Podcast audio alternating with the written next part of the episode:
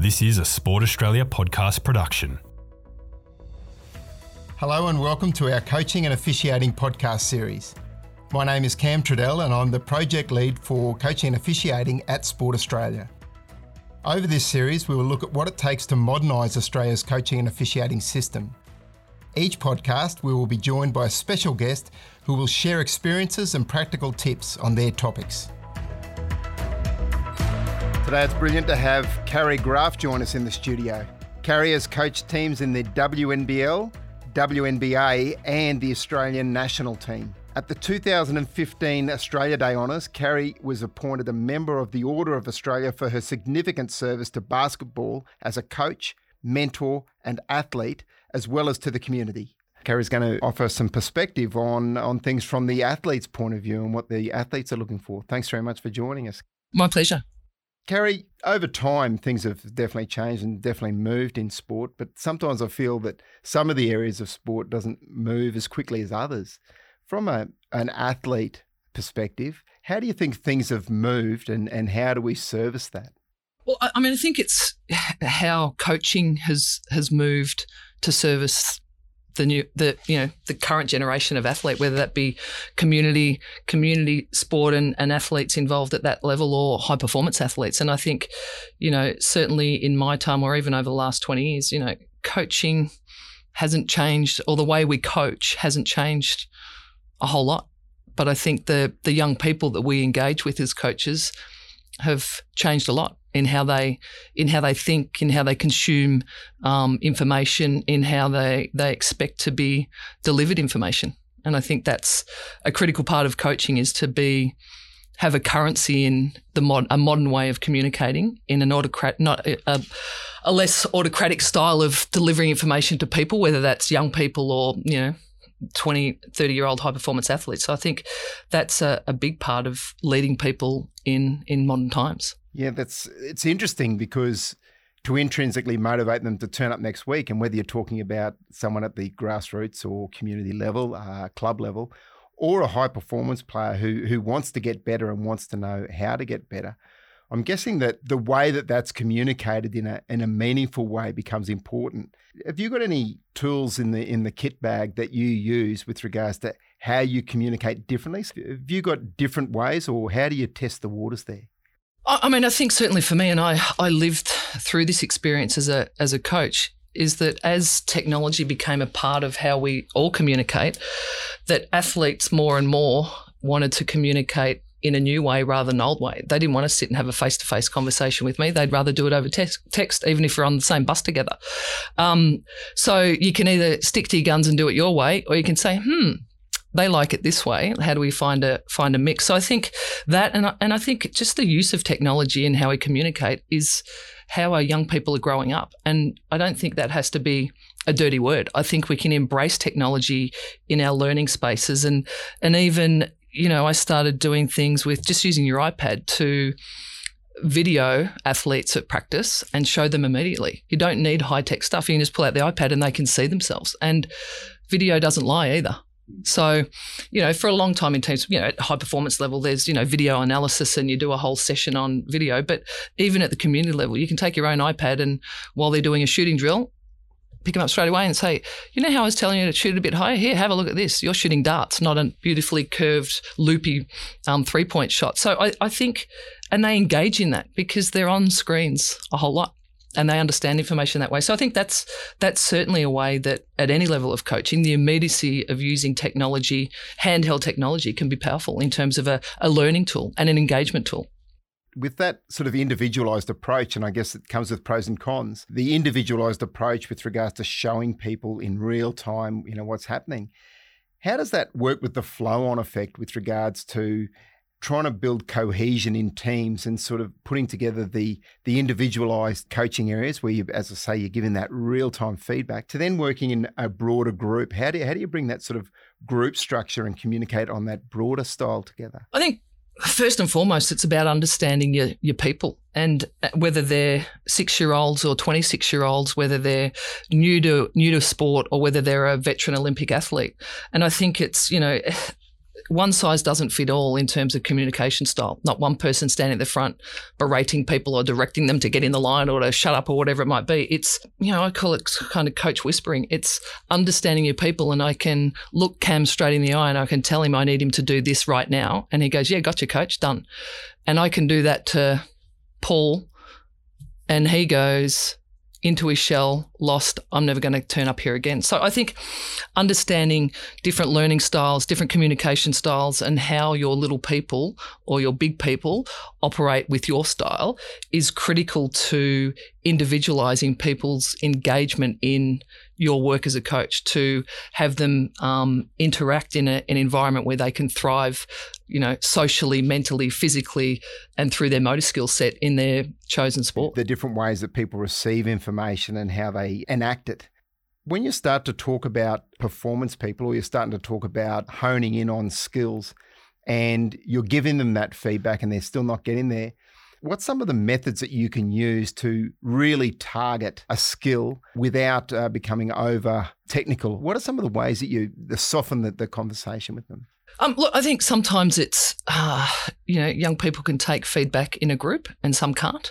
And so I think that's when there's the the pull aside or coach whispering that you can deliver it in a in a different tone, in a quieter thing and not call out a, a skill. And I think it's having your athletes understand that highlighting to them a, a, skill that they may not be performing well is is about the skill. It's not about them as a person, just like the learning they do at school.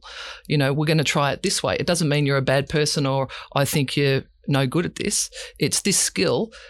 Try it this way like you're learning to draw, you do a five backwards. How can we try that another way? So I think it's using the language about can we try that a different way? Use an analogy rather than a direct approach. What is it that's going to engage? And I think you just have to keep trying until you can work out what your little people can grasp. Four of them might learn it one way. Let's have a look at this, everybody, and we'll give an example of how to do it. Um, four four people are wandered off with the pixies and looking at something else.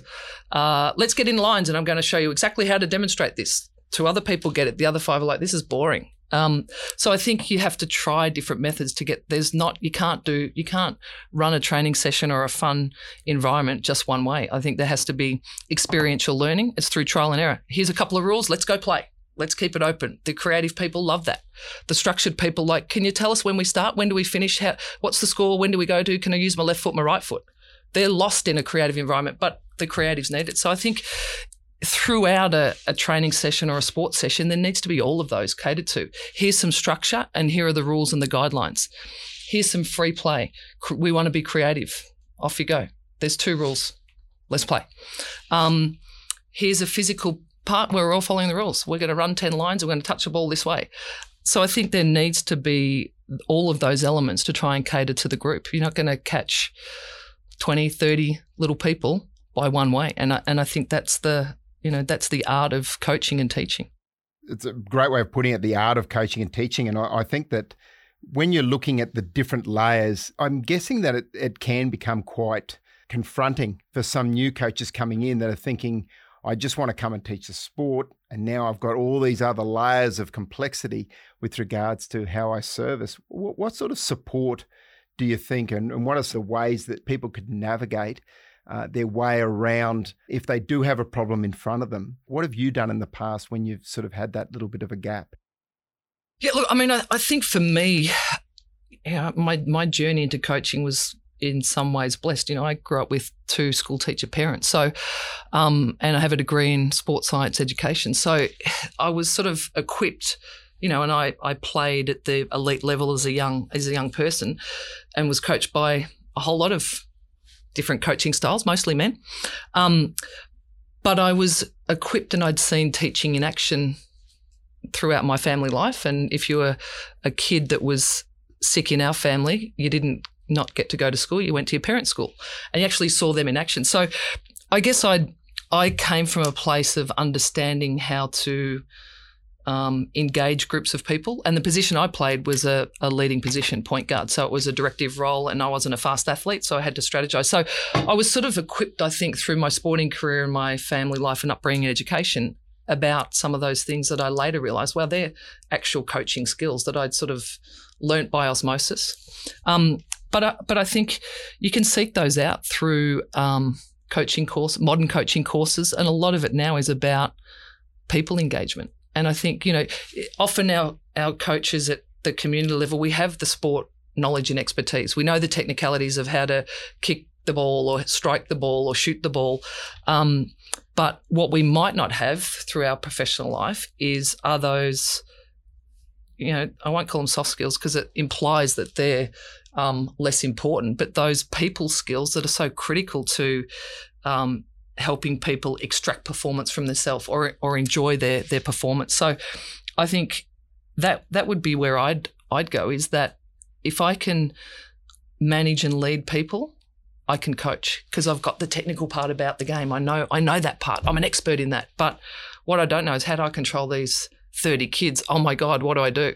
And I think not to have the fear around often we if we're not comfortable we go to so much structure it's not funny mm. and that's probably the worst thing we can do because that's not fun for many people and for little people they're like eh, really we've got to stand in another line and we don't get a turn for 10 minutes like I wouldn't turn up to that either. I've seen coaches. I'm like, let them all have a touch, give them all a ball. Yes, it's chaotic, but guess what? That's fun. Chaos is fun, and through chaos we learn. So, um, and let's be honest, you know, team sport environments at the high performance level are organised chaos. It's the chaos. It's the the learnings we have through playing in chaos that allow us in a in a pressure situation to make practice decisions in chaotic circumstance. And, and I think that defines greatness in, in team sports that can, in chaotic situations, we can structure as much as we like, but guess what? Team sports, it isn't structured. You got to be able to make it up, right? On the spot, under pressure, in a big game with one second to go.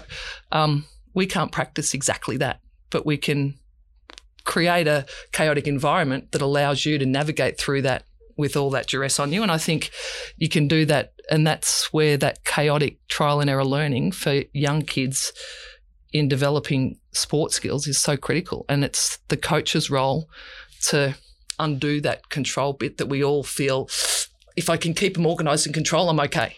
But we have to be open in that space to let it be chaotic. It's okay. It's amazing insight.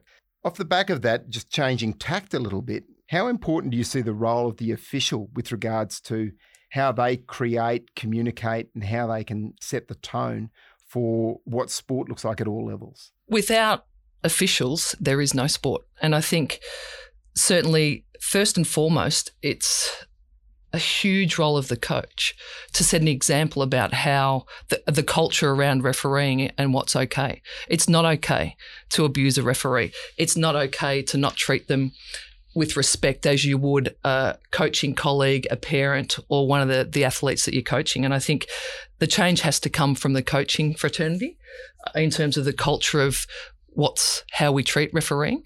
Um, and um, and, and I think it's you know it's part of the the building the culture of all sports that you know wrapping this culture around officiating that says it's not okay to speak to a referee in a certain way, and that we're we're role modelling to our young people involved in sports that that's okay. Blame somebody.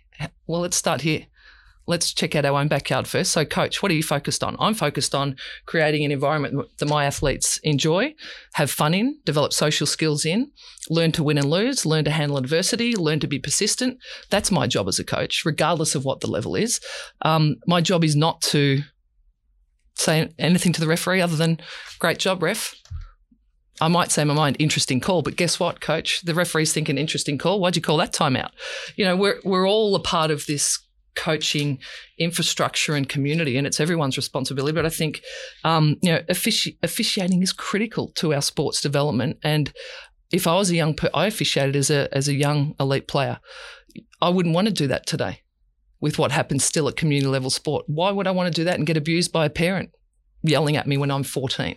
So I think that's a huge part of our community sports that we need to change the the culture and the environment around how offici- uh, how officials are treated. They're a critical element, and I think the best officials at at all levels of of sport are ones just like coaches that have great people skills, that can communicate, that understand a game, understand the pressures. Yes, they understand the technicalities of how to blow a whistle and what signals to call and make a decision on a play, but they can communicate with the, the other stakeholders in that environment, the young people that are playing. You know, as young referees, they should be coaching the athletes too, is my belief. I used to. I'd coach under, I'd referee under 10s and coach them at the same time. That was a travel because you did X, Y, Z. Here, have another turn. So I think they're, critically important to to our whole sports system. It's really interesting because officials don't get called into play until a player in the game makes a mistake. And uh, immediately we, we start to question the call. So the, the officials scrutinised, but sometimes the players aren't scrutinised to the same level. So it's, it's interesting that the human nature of sport uh, takes over. Carrie, this has been a fantastic session. We really, really appreciate it. There's a lot for uh, people to take away in that around one, your personal experience, but also in what the future might look like with regards to how we can create these optimal learning environments. Thanks very much for joining us. My pleasure. Thanks for having me.